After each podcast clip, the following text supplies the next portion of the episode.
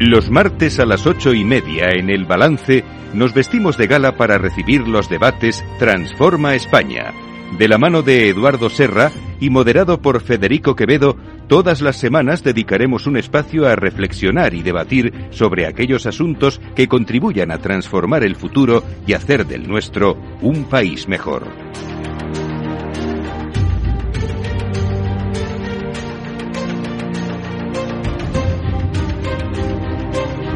Eduardo Serra, buenas noches. Buenas noches, Federico. Eh, muy encantado de tenerte aquí de nuevo en este programa, en este martes 30 de noviembre. Ya se nos acaba el año. Sí. Nos queda poquito ya, ¿eh? No nos queda nada. Eh, y hoy vamos a hablar de algo de lo más interesante. Vamos a hablar de talento, señor. Lo vamos a hacer de la mano de Juan Manuel Soto Palacios. Eh, Juan Manuel, buenas noches. ¿Qué tal, Federico? Buenas noches. Juan Manuel es presidente de Marca Asset Management y Tomás Pérez de Arriaza. Tomás, buenas noches. Buenas que noches, además de ser colaborador de esta, de esta cadena, es, de esta casa, es subdirector general de la Fundación Más Humano. Y en fin, pues vamos a hablar de talento senior y como siempre, Eduardo, nos planteas eh, una introducción. Sí, con mucho gusto, Federico. Bueno, yo creo que hay un fenómeno bastante nuevo en el mundo y es que ha aparecido una nueva edad. La edad entre los que se jubilan de trabajar y los viejos. Es decir, gente que no se puede decir, según los criterios médicos actuales, que sean ancianos, pero que han cumplido su edad de jubilación o su tiempo de jubilación. Entonces, eh, eso, que es lo que se llama el talento senior, que se puede situar entre los 55 y los 70 años, es una nueva clase generacional y en el caso español tiene quizá especial importancia porque en los años 80, yo recuerdo que era mi época de ir a Estados Unidos a explicar lo que era la democracia, y entonces decía, eh, aparte de muchas otras cualidades que tenía España, es que tenía la población más joven de Europa. Y eso en los 80. Y ahora, Claro. 40 años después, tenemos una de las poblaciones más, Más viejas, viejas. de, Europa y del Y del mundo. y es que ha habido un cambio muy drástico entre eh, un país en subdesarrollado a un país desarrollado donde las mujeres tenían una tasa media de mujer, de hijos por mujer de 5 y tienen actualmente España tiene 1,21 que es yo creo ahora la más baja del Sí. mundo. Parece que los países conforme se desarrollan bajan a- abruptamente la, La tasa de fecundidad. natalidad, ¿no? Mm. de fecundidad. Eh, eso por un lado, pero por otro lado está que la esperanza media de vida ha crecido extraordinariamente. Los nacidos en 1919 o 1920, de cada 100 nacidos, 10 llegaban a cumplir 65 años. Los demás se habían muerto antes. Con lo cual cotizaban los 100 o lo que fuera, y solamente disfrutaban de la pensión 10 los nacidos en 2019 o 2020 cumplirán 65 años, no el 10%, sino el 90%.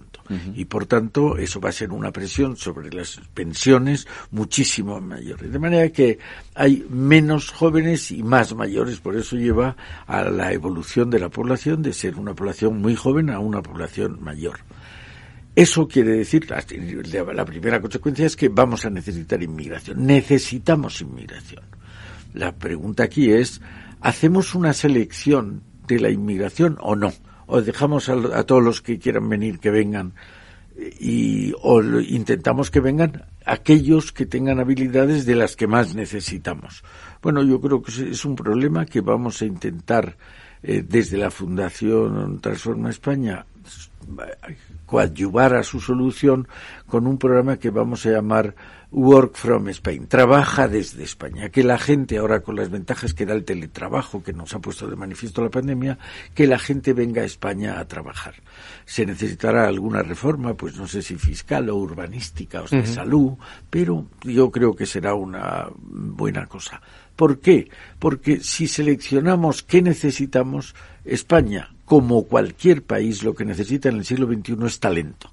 Tener talento, todo tipo de talento. Hemos hecho programas, lo sabéis, porque los dos verdad. Sí, sí. eh, colaboran con la Fundación muy activamente. eh, talento mujer. ¿Por qué desperdiciamos el talento de la mitad de la población, que es el talento de la mujer, especialmente en los trabajos que requieren habilidades tecnológicas? Y ahora el, el talento senior porque estamos desperdiciando a expuertas gente con experiencia, con, con habilidades, con conocimiento, con talento y la estamos mandando a su casa pues a los 65 o a los 60 o a los 55 años. Y yo creo que este problema gravísimo tiene dos aspectos. Un aspecto social, que es al que me he referido. Hombre, no, si necesitamos talento, no lo mande usted a su casa. Ese es el aspecto eh, social. Aprovechemos para sus recursos para el interés general. Pero hay otro aspecto personal. Está demostrado también médicamente que a la gente que se le jubila en un porcentaje alto se sienten inútiles y enferman o incluso mueren, ¿no? Bueno, si es malo para la persona y es malo para la sociedad, ¿por qué no ponemos algún remedio al talento senior? Y eso era eh, la razón de este programa, Federico. Pues eh, yo os pediría, Juan Manuel y Tomás, una primera, Tomás, empiezas tú, una primera introducción. Bien, muy bien. Parece.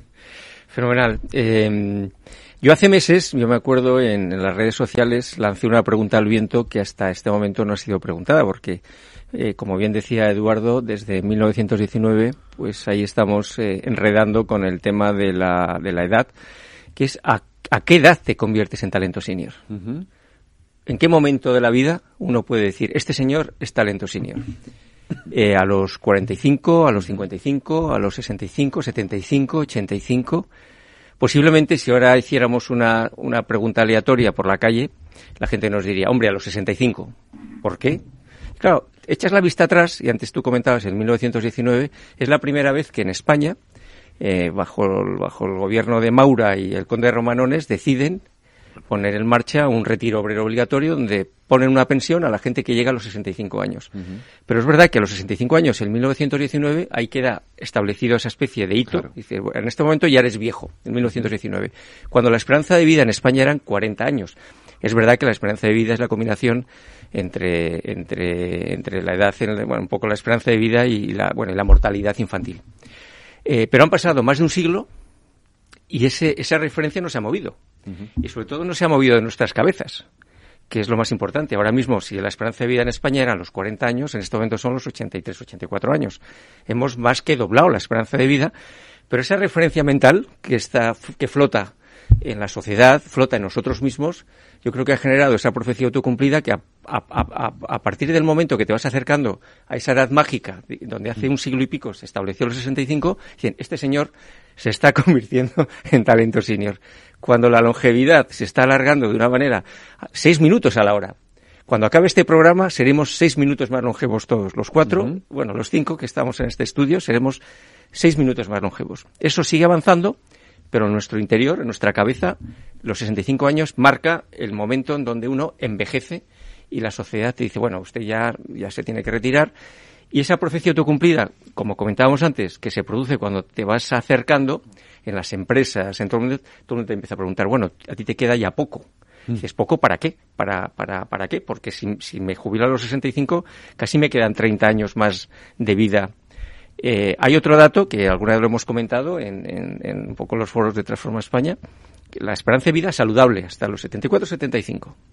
Entonces, ese bono de vida de más que tenemos sana de, periodo más joven, ¿a qué lo queremos dedicar? ¿no? Esa es la otra pregunta. Y bueno, ya no me enrollo más, le cedo a Juan Manuel porque pero introduzco esa pregunta.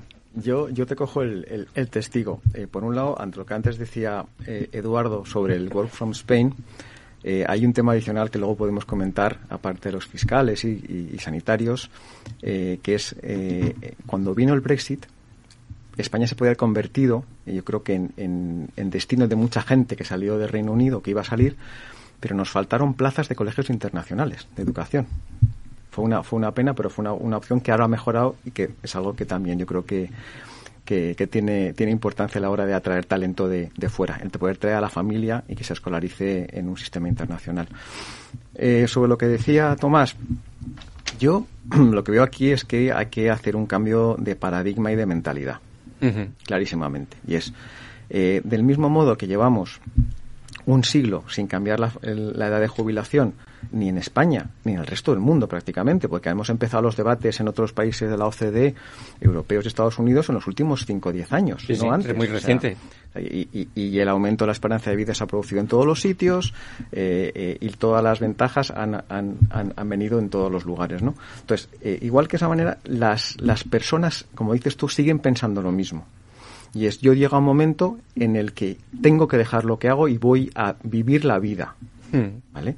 Eh, como decía Eduardo al principio, es verdad que, que, hay estudios que demuestran que hay personas que al dejar su actividad, pues al determinado tiempo entran en depresión. O sea, hay que cambiar el paradigma, hay que cambiar la mentalidad de forma que todo el mundo reconozca, se dé cuenta del hecho de que al final en el esfuerzo, en la actividad, en sentirte útil, está la dignidad y el amor propio. Hmm.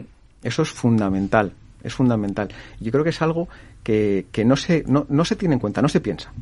Que, mm. el hecho de que somos, somos personas, no números, y muchas veces es, me parece fundamental el, ir a la dignidad de la persona e, e, e, intentar hacer reflexionar a todos.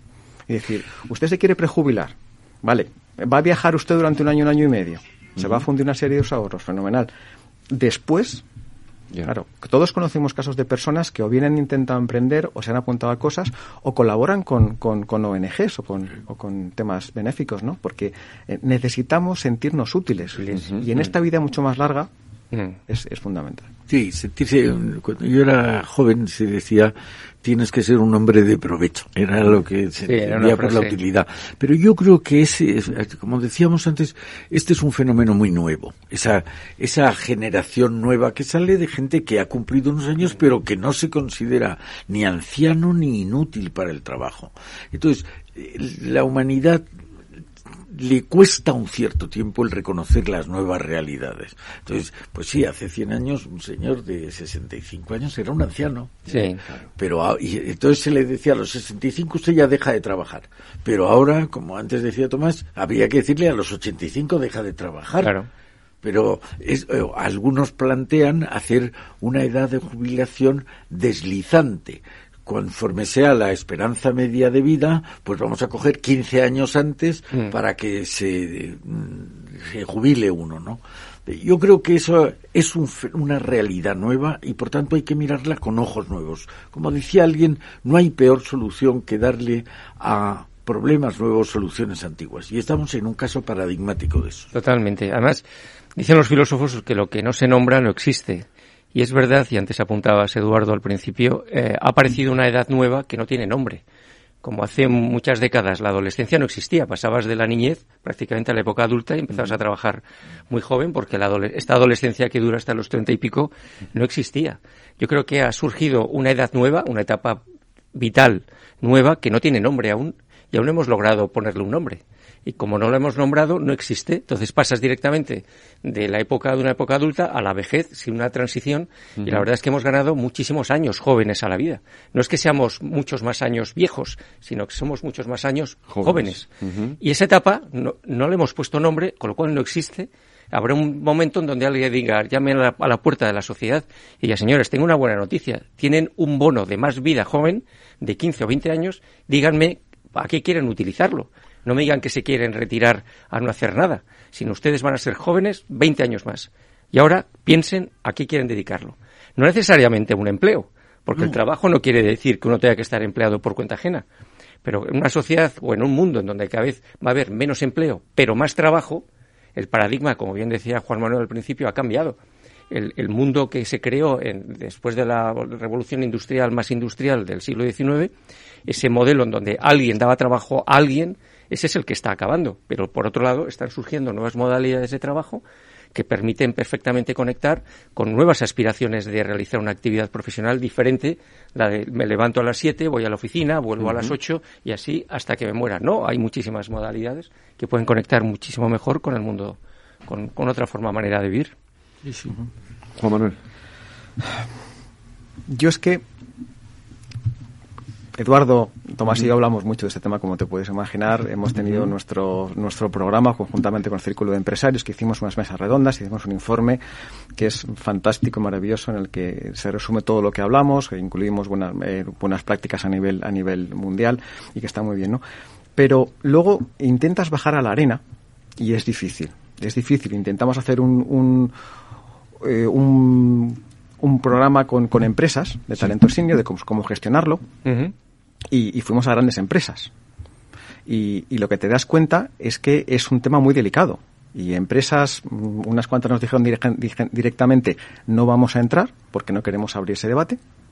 Otras nos dijeron inicialmente que sí, pero luego a la hora de intentar hacerlo, que eran unas encuestas internas, un poco para, para ayudarles a gestionar este talento senior y saber tomar la temperatura, dijeron, oye, mm, hemos pensado que no. ¿eh? Y luego es quedaron algunas que fue muy útil lo que, lo que hicieron, nos vino, y yo creo que fue muy interesante y vino, y vino muy bien, ¿no? Pero es que si, si vas a la, a la, el, el BBV hace una, una encuesta sustituto de pensiones, ¿vale? Y en la última, Ahí hay un dato que yo creo que, claro, que en parte explica, ¿no? Y es que el 82% de los entrevistados, de, gente por encima de 45 años, eh, esto eh, no quería jubilarse más tarde de la edad de jubilación. O sea, quería decir, si yo me ofrecen la prejubilación o llego a 65, yo me quiero jubilar. O sea, la gran mayoría de esta población, cuando hay una encuesta, cuando hay una pregunta, eh, es poca la población que dice yo seguiría trabajando. ¿Vale? Eh, aunque me den flexibilidad, aunque tenga medidas, aunque tenga, tenga posibilidad de, de, de, crecer, ¿no? Entonces, eso es un primer, un primer dato, eh, esto que hay que tener en cuenta y, y, y yo creo que el, el, el, segundo es el hecho de que los baby boomers, el 88% en esta encuesta dijeron eh, que su prioridad cuando hablamos de pensiones es que se mantenga el poder adquisitivo de las pensiones. Yeah. ¿Qué pasa con esto? Que los políticos a la hora de tomar decisiones, en vez de pensar a 20 años vista, que estamos aquí hablando que tenemos un problema en este país de demografía, de necesidad de, de inmigración, de puestos de trabajo, etcétera, pues van a decir, bueno, pues si a día de hoy la mayoría de la población está entre 40 y 80 años y su principal preocupación es mantener el poder adquisitivo de las pensiones, me voy a centrar en eso uh -huh. porque sé que tengo, tengo votos y ya veremos después cómo, cómo puedo solucionar otros problemas. ¿no? Uh -huh. Estamos en la vieja cuestión de por qué la política no piensa en el futuro, sino piensa solamente en lo inmediato o en el, o en el alcance electoral. Y lo cierto es que es un debate que no, que no termina de, sí. de producirse. ¿no? Alguien dijo eh, que los políticos pensaban eh, para cada elección. Claro y los hombres de Estado pensaban para cada generación. Mm. Bueno, es, estamos teniendo un periodo donde predominan los políticos sobre los hombres de Estado. Y dentro de los políticos, los populistas son los que se fijan especialmente en el cortísimo plazo. Entonces, estamos haciendo medidas que favorecen especialmente electoralmente claro. En, en, el corto plazo uh -huh. y estamos descuidando el largo plazo. Pero yo creo que esto lo pagaremos. Es decir, uh -huh. el que ahora mismo, pues vamos a las pensiones es la gente que se va a jubilar y que quiere, con toda la razón, quiere mantener su poder adquisitivo. Frente a eso se opone el tío que está pagando la pensión del pensionista de hoy, claro. que es el que está trabajando y le quitan una parte importante de su sueldo para uh -huh. pagar una pensión. Estamos portándonos con un cierto sentido de deslealtad generacional. Eh, tenemos que cuidar más a los jóvenes. Yo creo que esto es esencial y no es incompatible con utilizar el talento senior. Sobre todo porque nosotros éramos más. Claro. Con lo, claro, con lo cual claro. no había riesgo de sostenimiento de las pensiones, pero ahora son menos. Son menos. Entonces, claro, son eh, menos. Eh, tienen que tienen que, que les, sostener a más, sostener a más y les sale más caro. Les cargan en sus espaldas claro. más. Estamos en los 80 había tres activos por jubilado y ahora estamos en dos y poco. Uh -huh. Quiere decir que cada dos trabajadores tienen que pagar la pensión de un jubilado. Uh -huh. Que es muy fuerte, porque claro. vamos, un señor que gana 1.200 euros. Hay que sostener a dos de 2.000. Claro. Uh -huh. es, por tanto, es un problema serio y creo que deberíamos, por equidad, por justicia, por moralidad, el ser un poquito menos egoístas y un poco más leales con las generaciones que nos siguen. ¿no? Eh, todo, todo esto tiene también un trasfondo. Eh, hemos hablado de la parte, hablamos de la parte laboral, del tema de las pensiones. Tiene una parte psicológica que la habéis mencionado antes, mm. importante y, y seguramente. Eh, yo no sé vosotros, pero es decir, eh, yo en mi casa, yo lo viví, ¿no? Es decir, eh, y, y, fíjate que, que, seguramente nosotros con nuestros padres teníamos una mayor distancia generacional. Mm que la que tenemos nosotros hacia nuestros hijos, que nos, nos sentimos mucho más cerca y mucho más comprensivos con muchas cosas, ¿no? Pero yo he vivido ese desplome, ¿no? De, alguien que de pronto se jubila, deja de trabajar y no sabe qué hacer con su vida. Eso es una tragedia vital. En, la Fundación Más Humano, que colaboramos con, tenemos un proyecto Generación Sabia, que es muy bonito, donde tenemos 35.000 profesionales senior que desean, aspiran a continuar su carrera profesional en, un país donde en este momento eh, un millón de mayores de 50 años no tienen trabajo y aspiran a tener trabajo. De ese millón, el 50% ya son parados de larga, de larga duración. Eso es una tragedia vital muy importante, en donde el año pasado se comentaba que 166.000 personas pasaron a engrosar el ejército de los desanimados. Gente que tira la toalla ya de por vida, porque lleva muchísimo tiempo ya en paro, y coincide sobre todo con las edades más avanzadas, porque es verdad que los últimos datos de la EPA nos dicen que está descendiendo el desempleo en, trabajadores de edad inferiores a los 50. Pero en la última estadística, los mayores de 50 han aumentado en 166.000 parados más. O sea, si se siguen empeorando y con muy pocas perspectivas de mejora ahí hay un problema vital, como bien dices, psicológicamente es muy duro a los 50 años. Y luego además, claro, porque todos estamos hablando de que hay que alargar la vida laboral, que tienes que jubilar 67, el otro día escriba, pues eh, de alguna manera hablaba de los 70, pero claro, una persona que se queda sin trabajo a los 50 dice, ¿cómo cubro ese puente de los 50 a los 70? Estoy de acuerdo, nos tenemos que alargar, pero, pero ¿cómo llego hasta ahí? La verdad es que es un drama. Lo es. Comentábamos antes eh, que obviamente, Eduardo, decías tú que, vamos a tener el problema, nos va a llegar eh, y vamos a acabar reaccionando tarde.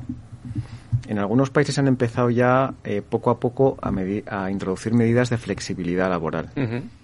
Obviamente, eh, yo estos días, antes de venir, he hablado con algunos empresarios y, y, lo que venían a decirme es, grandes empresas, pues como son plantillas son diversas, pero con, de una edad media alta es más difícil que, sean, sean sensibles a este tema porque quieren reducir eh, la edad media, pero para las pymes, sobre todo para las pequeñas empresas, las medidas de incentivo en la parte fiscal y social y de seguridad social de contratación de mayores van a funcionar siempre. Decían, si nos, nos eh, bonifican uno o dos años la mm, seguridad social de un trabajador senior, te aseguro que cuando yo haga mi planificación de, recursos humanos voy a guardar siempre por lo menos unos lugares para ese tipo de ese tipo de personas, ¿no?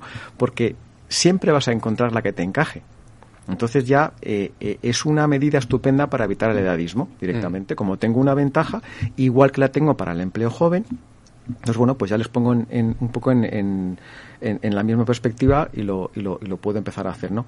Eh, esa flexibilidad en la parte de la empresa eh, tiene que estar también, como está en algunos países, en la parte del trabajador. O sea, incentivar. Si usted sigue trabajando, yo es que eh, no es que mm, le dé alguna ventaja, es que le mejoro la pensión. O sea, porque al final el resultado sigue siendo mejor para el país como tal.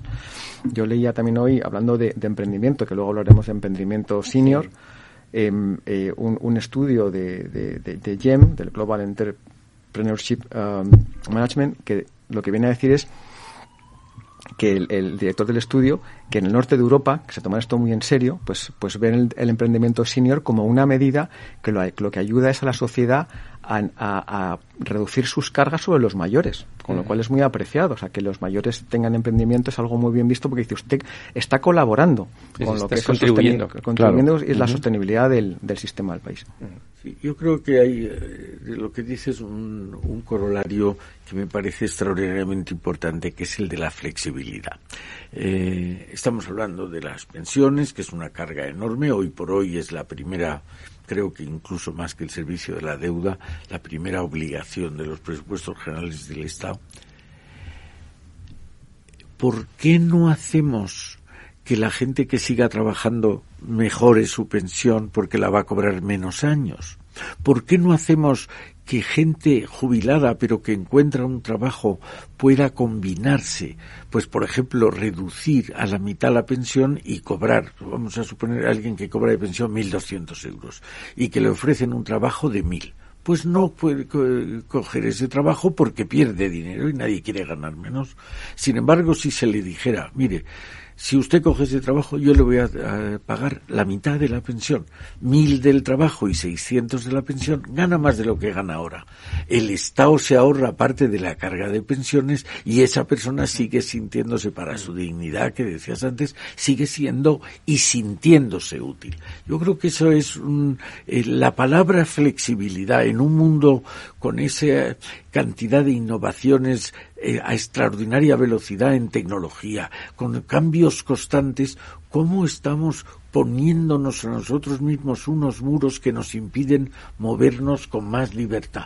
Yo creo que esa es la reclamación fundamental. Hay que dar flexibilidad en pensiones al empleador, al emprendedor. Hay que darle más flexibilidad, no esa rigidez que a lo mejor era buena en el siglo XIX, que es cuando nacieron nuestras administraciones, básicamente. Yo creo que aquí hay dos, hay dos temas importantes. Uno, en mi opinión, una de las razones por las cuales no lo hacen es por la falta de medios.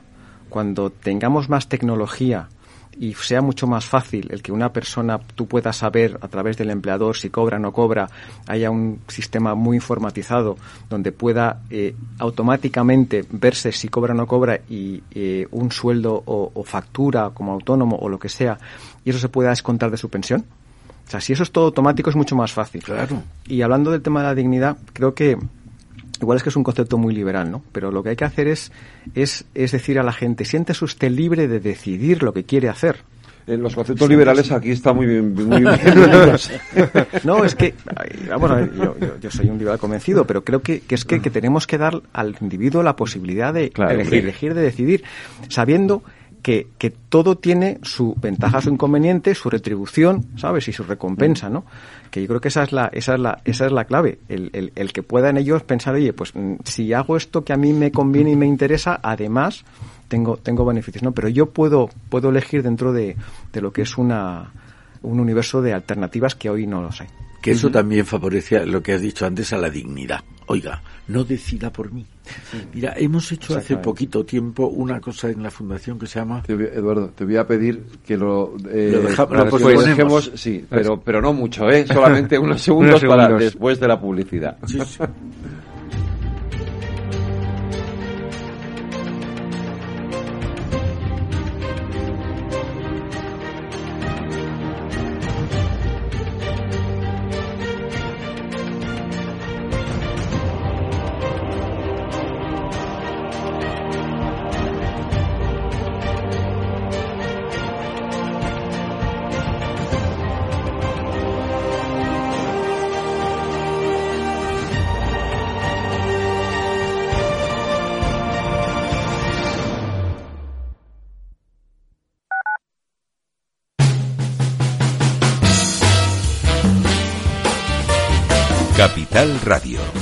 música y mercados. Good times for a change. See the look I've had can make a good man turn bad. So please, please, please, let me, let me, let me, let me get what I want this time.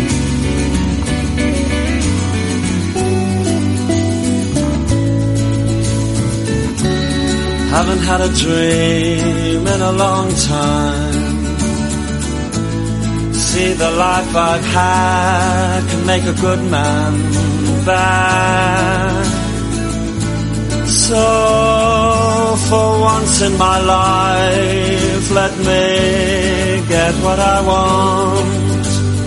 Lord knows it would be the first time. Lord knows it would be the first time.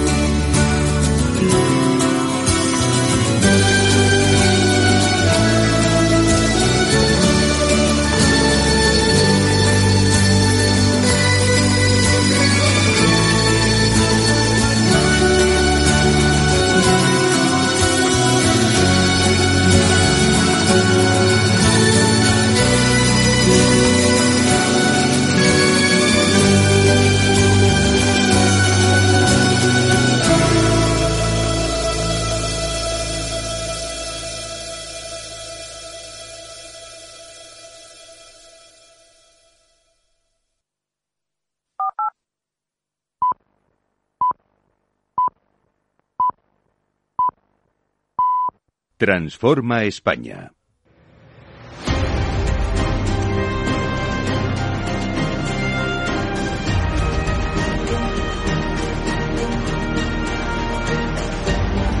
Las nueve, una hora menos en las Islas Canarias. Esta es la sintonía de Capital Radio. Escuchan el balance. Estamos en los debates Transforma España hablando de talento senior. Eh, Juan Manuel Tomás, me comentabais los dos que queríais eh, tratar algún asunto algún asunto específico si quieres Tomás Sí. empezar tú Es que hay, hay una, claro, la demografía es una ciencia de luces largas, que normalmente acaba pasando lo que sabemos que va a pasar, porque es muy difícil cambiarla, salvo que haya grandes, sí grandes cataclismos sociales, ¿no? Entonces, ya sabemos eh, lo que va a pasar dentro de los 10 años, los próximos 10 años, desde el punto de vista de nuestra demografía española, de nuestra, de nuestro mercado laboral español, desde el punto de vista de población activa.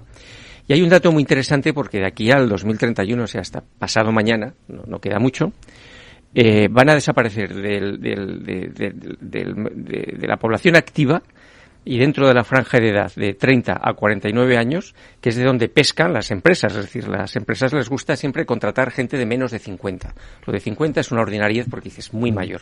Lo que hablábamos al principio, ¿a qué edad te conviertes en talento senior? ¿no? Pues a los 50 ya eres senior y dices, bueno, pues no tengo más remedio. Y eh, de ahí van a desaparecer, de aquí al 2031, cuatro millones y pico de personas de esa franja de edad. Pero por el contrario, la buena noticia es que eh, de aquí al 2031 van a incrementarse dos millones y pico dentro de la población activa de personas que van a estar disponibles, que ser un talento absolutamente aprovechable, de más de 50 años, de 50 a 67 años, que es en donde se va, donde va a estar el caladero de peces de talento más rico, más importante, más abundante, y en donde hoy por hoy eh, la sociedad, incluso los muchos, muchos profesionales, eh, consideramos que ya estás en la última parte de tu vida, casi de tu vida, ya no diría la vida laboral, y, y hay- y hay una invisibilidad. Entonces, es un tema de sostenibilidad. Si en este momento las empresas no empiezan a gestionar un proceso de transformación mental, de manera que empiecen a apreciar a profesionales de 50, de 50 y pico, candidatos que están en el mercado en perfecta forma física, mental, profesional, etcétera, etcétera, pues van a encontrarse con unos problemas graves de nutrirse de talento para poder crecer en sus proyectos empresariales.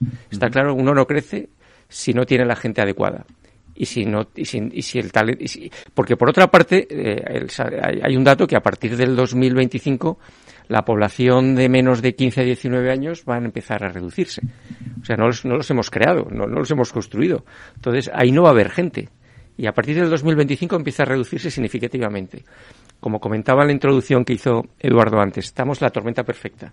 Vamos a tener una superpoblación de talento senior, de gente de más de 50 años, y una población muy reducida de gente joven, porque con esa tasa de fecundidad absolutamente desplomada, eh, eh, no vamos a tener su- suficientes candidatos jóvenes, que es el, el dese- el deseado por, toda- por todas las empresas. Con lo cual, esto se convierte en un factor de sostenibilidad empresarial.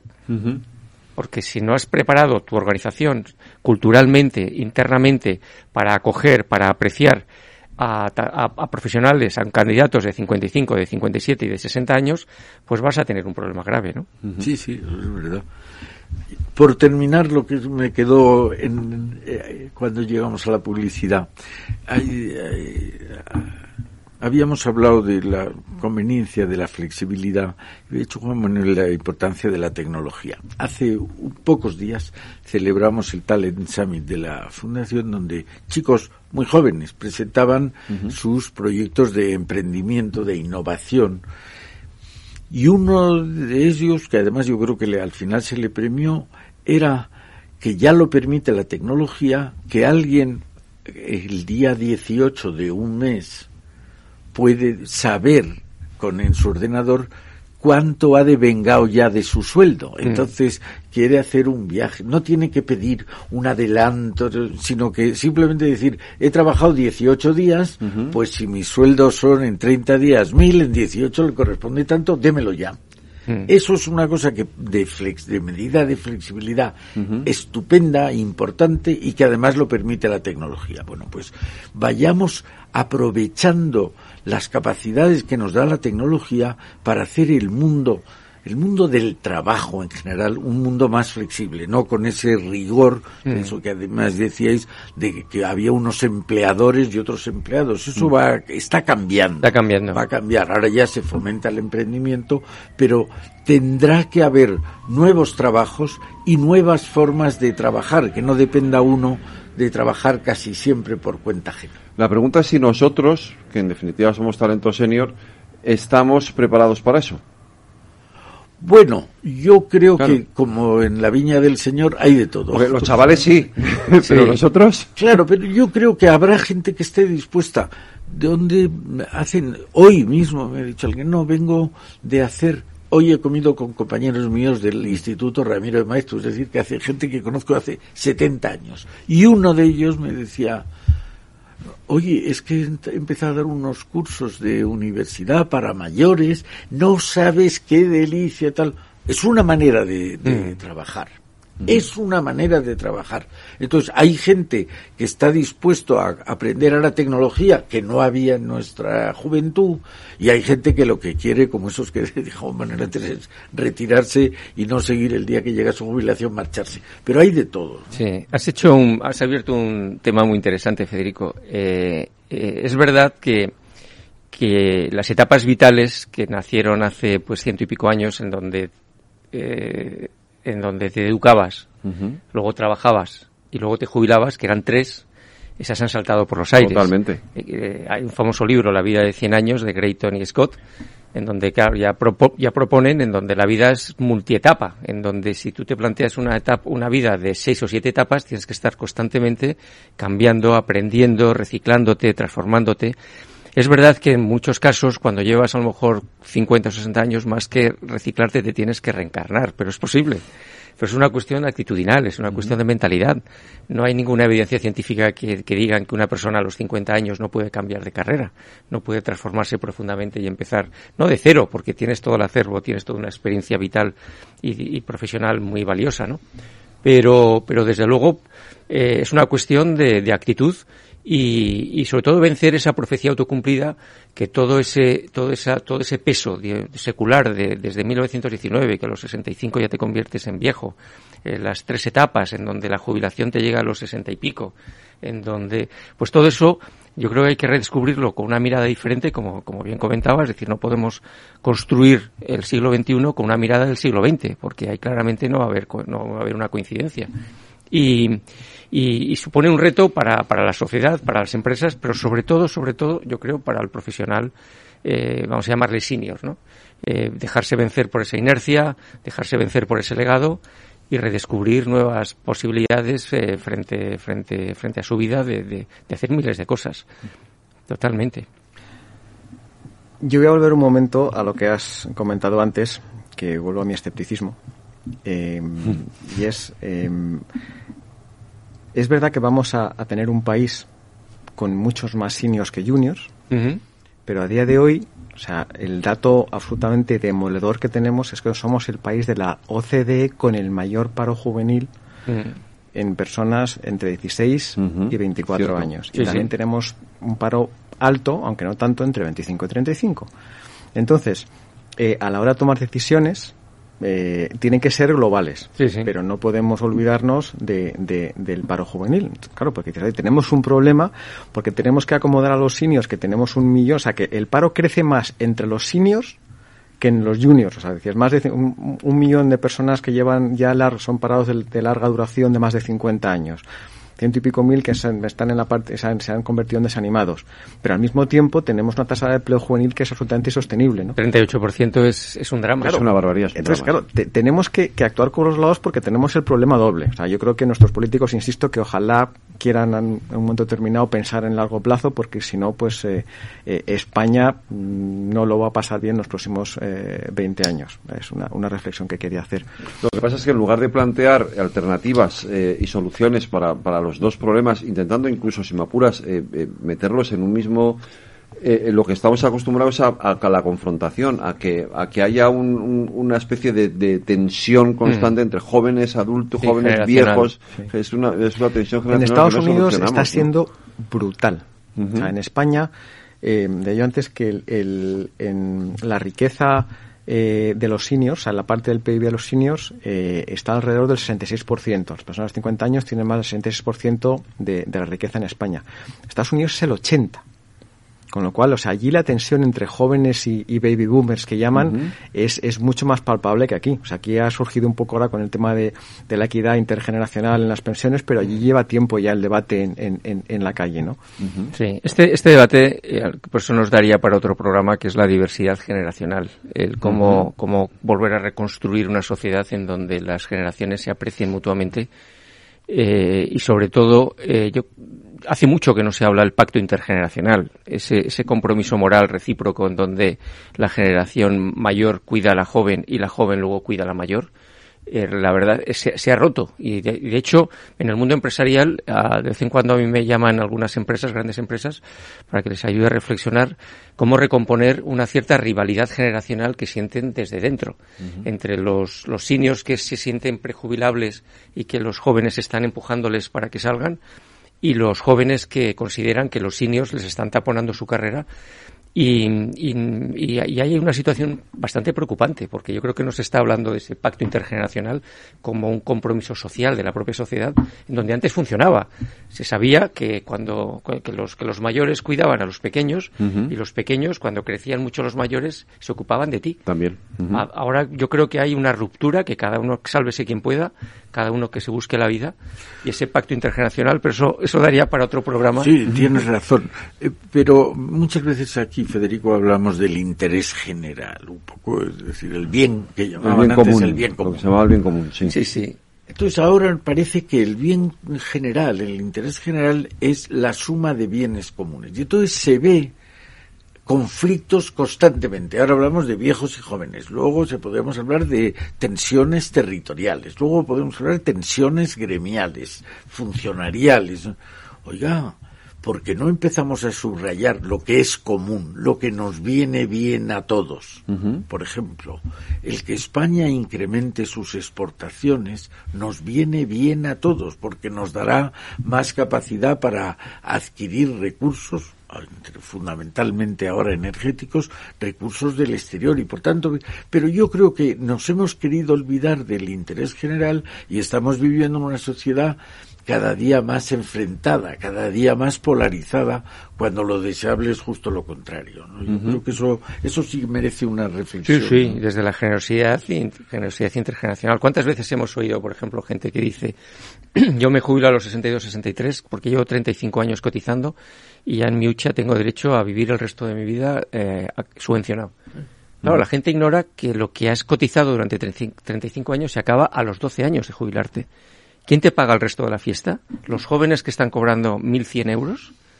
O sea, si uno se jubila a los 62, a los 75, aproximadamente 76, se te ha acabado lo que ha cotizado tu empresa y lo que has cotizado tú. Si la esperanza de vida llegará pronto a los 90, ¿quién te paga el resto? Claro, ¿Los pero ¿quién- jóvenes? pero ¿quién se atreve a cambiar eso? Ya, el irónico, el irónico Juncker, cuando antes habláis del Ah. corto plazo, me acuerdo que decía, dice, no, si los políticos sabemos cómo arreglar las cosas. Claro. El problema es que luego no sabemos cómo ganar las elecciones. Claro. Entonces es el- la cuestión es y como, si, si eres eh, político para que miras en, en- te fijas en las siguientes elecciones o, la- o las siguientes generaciones. Porque aquí sale un señor que se llama Esquiva y de pronto un día se le ocurre decir que a lo mejor habría que alargar un poquito la edad de jubilación y bueno, se le echa medio país encima. Sí, sí, medio y tres cuartos o, cuarto y mitad. ¿No? Claro, y dices, ah, oiga, a lo mejor este señor tiene razón. Claro, hay que No, pero son datos. no, Federico, volvemos a lo de Claro. antes. ¿Por qué no se pone el mensaje en positivo? ¿Por qué no se dice, usted va a poder jubilarse si le da la gana o va a poder seguir trabajando si le da la gana porque además si lo hace le voy a dar un montón de ventajas? Sí. Entonces, Claro. no se preocupe usted, usted se ha ganado su derecho a jubilarse, va a tener que ver, según la hucha y según un poco las tablas de demografía, entre 67 y 70, si usted tiene ahora mismo 50 años, ¿vale? Eh, o, y si usted tiene 27, pues probablemente sea más dentro de, de 40 años. Eh, pero si usted decide, que sepa que se lo voy a agradecer de unas- con una serie de medidas fiscales, laborales, flexibilidad, eh, que le va a merecer la pena. Entonces, yo creo que, que, repito lo antes, lo de dejar elegir, lo de ponerlo en positivo, lo de, lo de que la gente sea, un poco se pueda sentir de, dueña de su destino, me parece que, que, es, que es mucho más vendible y razonable mm. que, que, el decidir por nosotros. Lo que pasa es que a lo mejor, eh, yo hablo ya por, por propia, por algo personal, es decir, los que, que los que estamos deseando que nos digan eso somos muy pocos. Sí. Según esta, esta encuesta del BVA, sí, sí, vamos a ver, sí, pero, pero, pero porque porque em, yo creo que vuelve a ser esa preconcepción. Es una preconcepción. Eh, luego, cuando la gente tiene el tiempo libre, busca cómo llenarlo. Claro. Porque, insisto, no vas a estar viajando eh, X meses de tu vida.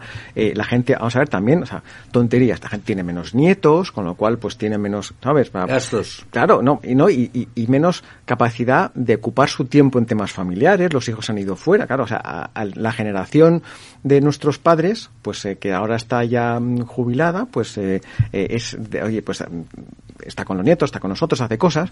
La, la, jubilación nuestra, yo creo que va a ser muy diferente a la hora de, de encontrar la forma dentro de unos años de, de, de ocupar nuestro tiempo. Vamos a buscar, vamos a necesitar yo me, encantaría que, aparte de hacerme dueño de mi destino, existan programas para, para, para poder hacer cosas laborales, de emprendimiento, de como autónomos, lo que sea, que, que, nos permita pues el, el, el, ser útiles.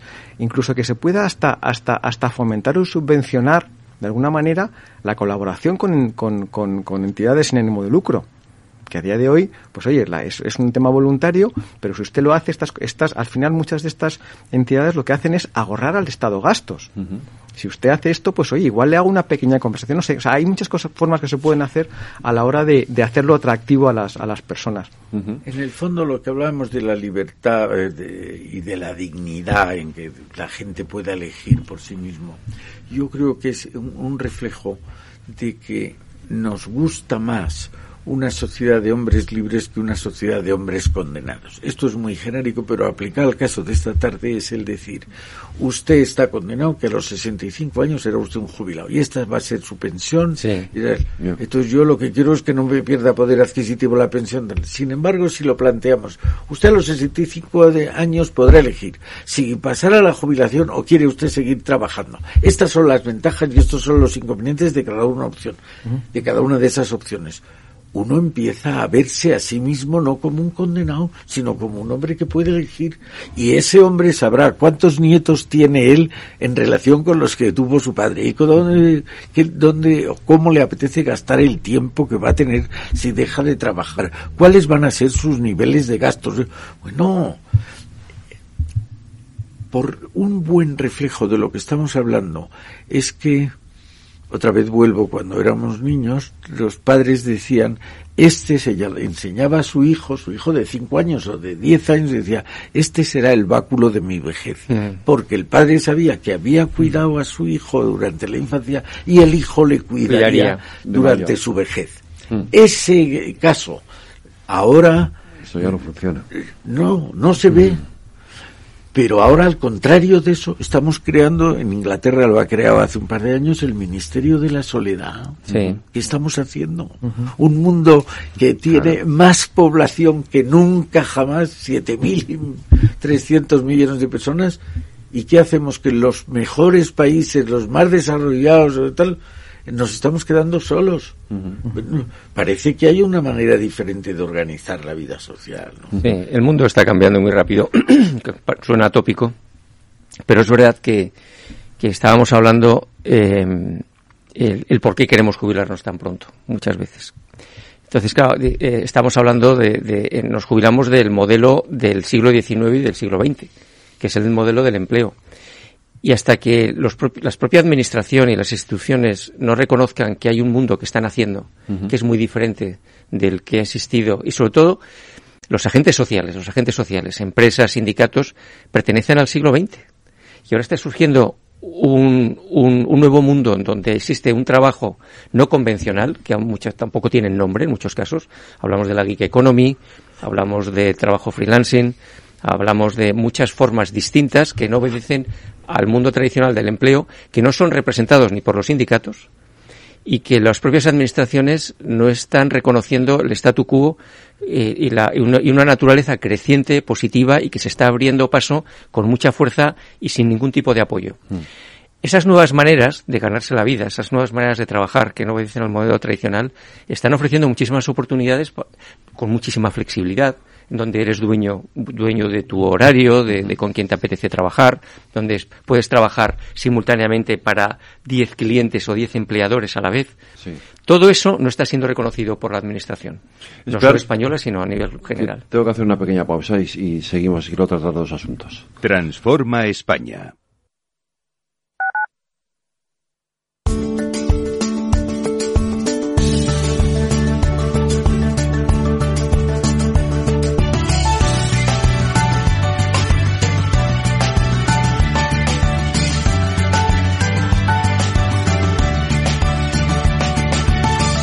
1785 motivos por los que hasta un noruego querría ser español.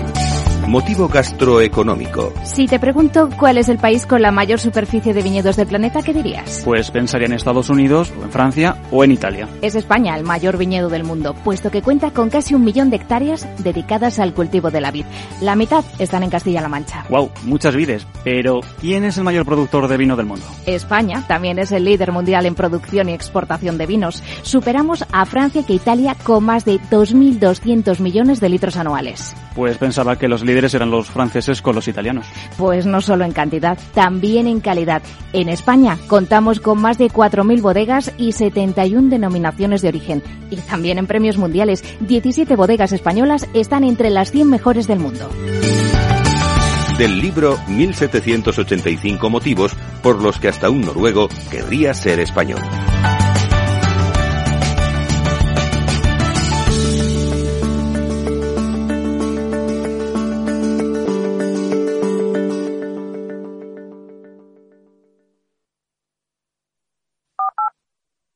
Transforma España.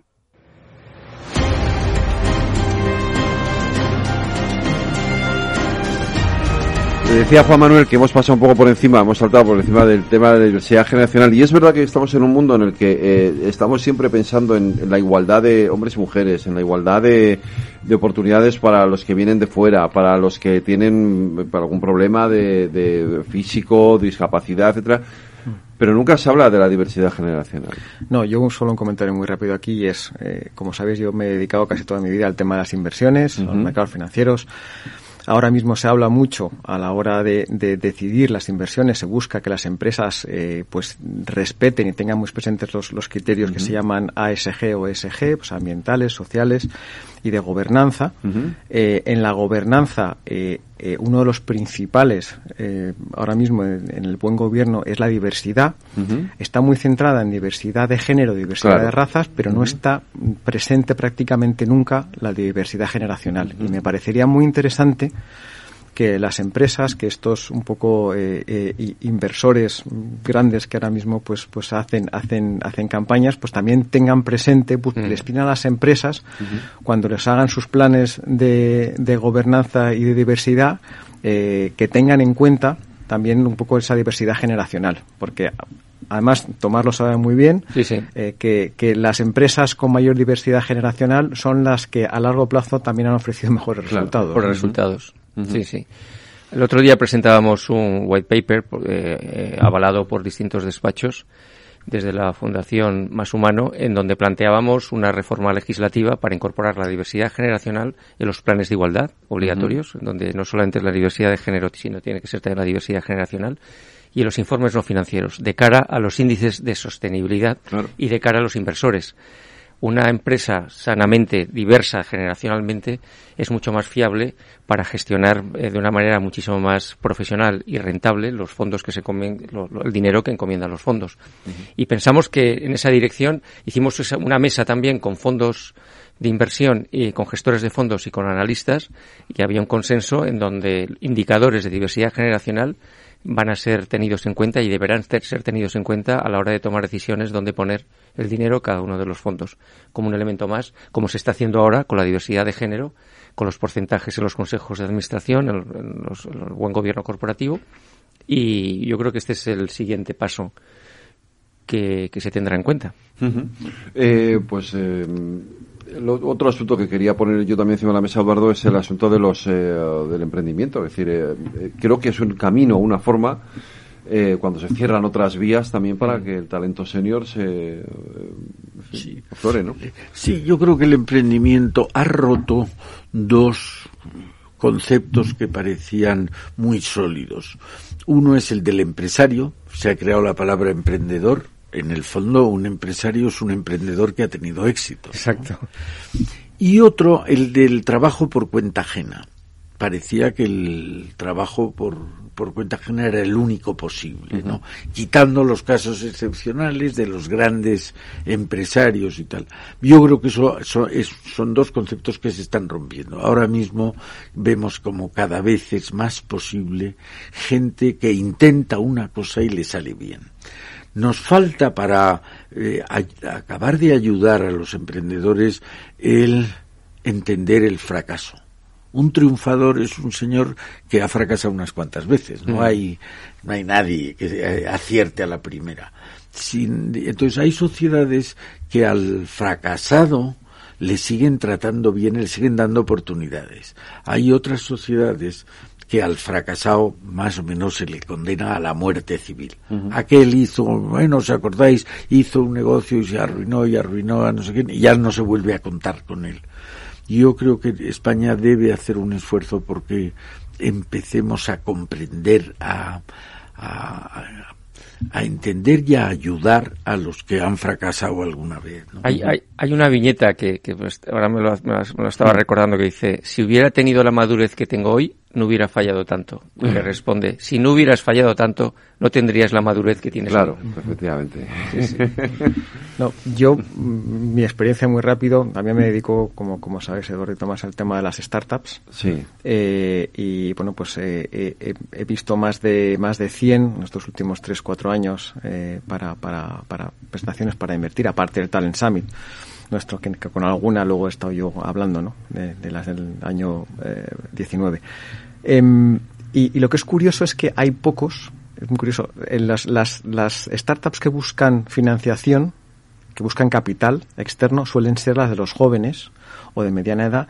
Los senior, que, que tienen más experiencia y más perspectiva, suelen, suelen buscar un tipo de negocio que les permita vivir, pero ya no buscan unicornios. Dicen, yo sé lo que puedo hacer, sé el valor que puedo añadir, lo tengo muy claro, voy a buscar mis clientes, voy a hacer mi modelo de negocio, me voy a rodear de buenas personas, pero mm, me preocupa más hacer un buen trabajo, conseguir mis beneficios, eh, que la gente que está conmigo esté bien y, y poder vivir de ello tranquilamente, que no hacer un business plan de crecer un 500% cada año y buscar unos inversores y pensar que esto vale muchísimo dinero, ¿no?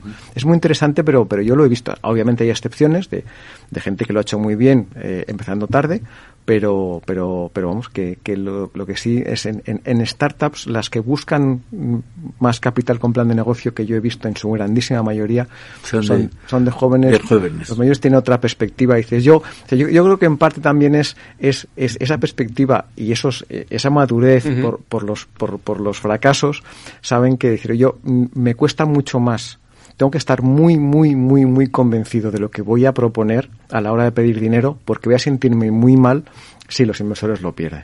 Eso es. Y de alguna manera es más realista. Hay una película magnífica que se llama El Becario, que Es verdad. eh, está explicando cómo un señor de 70 años vuelve a la vida laboral y hay que ver ya no solo el dinero que gane, que no acepta, no, no eh, ambiciona tener un un unicornio, sino la, el bienestar que queda, que crea a su Clima alrededor. positivo a su alrededor. Sí, sí, Y sí. más que a su alrededor, efectivamente. y, y era uno que no sabía mucha tecnología, o sea que no era imprescindible para la felicidad. ¿no? En definitiva, al final, eh, lo cierto es que el debate está ahí. eh, y bueno, eh, yo confío en que en algún momento, por, aunque sea por una cuestión pedagógica, en algún momento se plantee de verdad en el entorno social y por lo menos aquí lo, lo, lo- lo intentaremos y lo seguiremos luchando. ¿no? Nos va a venir, si es que, si es que viene. Sí, es que es inevitable. Ya, ya, pero ya, de lo- al final el problema es que quienes tienen que, que afrontar el debate y hacer algo son los que los que luego ponen las manos así y se echan para atrás porque no quieren, ¿no? Pero Pero gracias a proyectos como Transforma España, la sociedad civil, En eso yo creo estamos. que está tomando ahí en eso delantera. estamos, Eduardo. Eh, Yo creo que es una nueva realidad. Empezábamos diciendo que hay una nueva edad, Sí. y los que han empezado, han dejado, han terminado de trabajar y no son todavía viejos. y esa nueva edad necesita unas nuevas eh, vías de solución de Unas reglas del juego Sí. absolutamente distintas a las que había hasta ahora. Pues muchísimas gracias, Juan Manuel Soto, Tomás Sí, un placer. Pérez Arriaza y Eduardo a ti te espero. Bueno, el martes que viene no, que estamos en pleno puente. El Es siguiente. verdad. Gracias como siempre, Federico.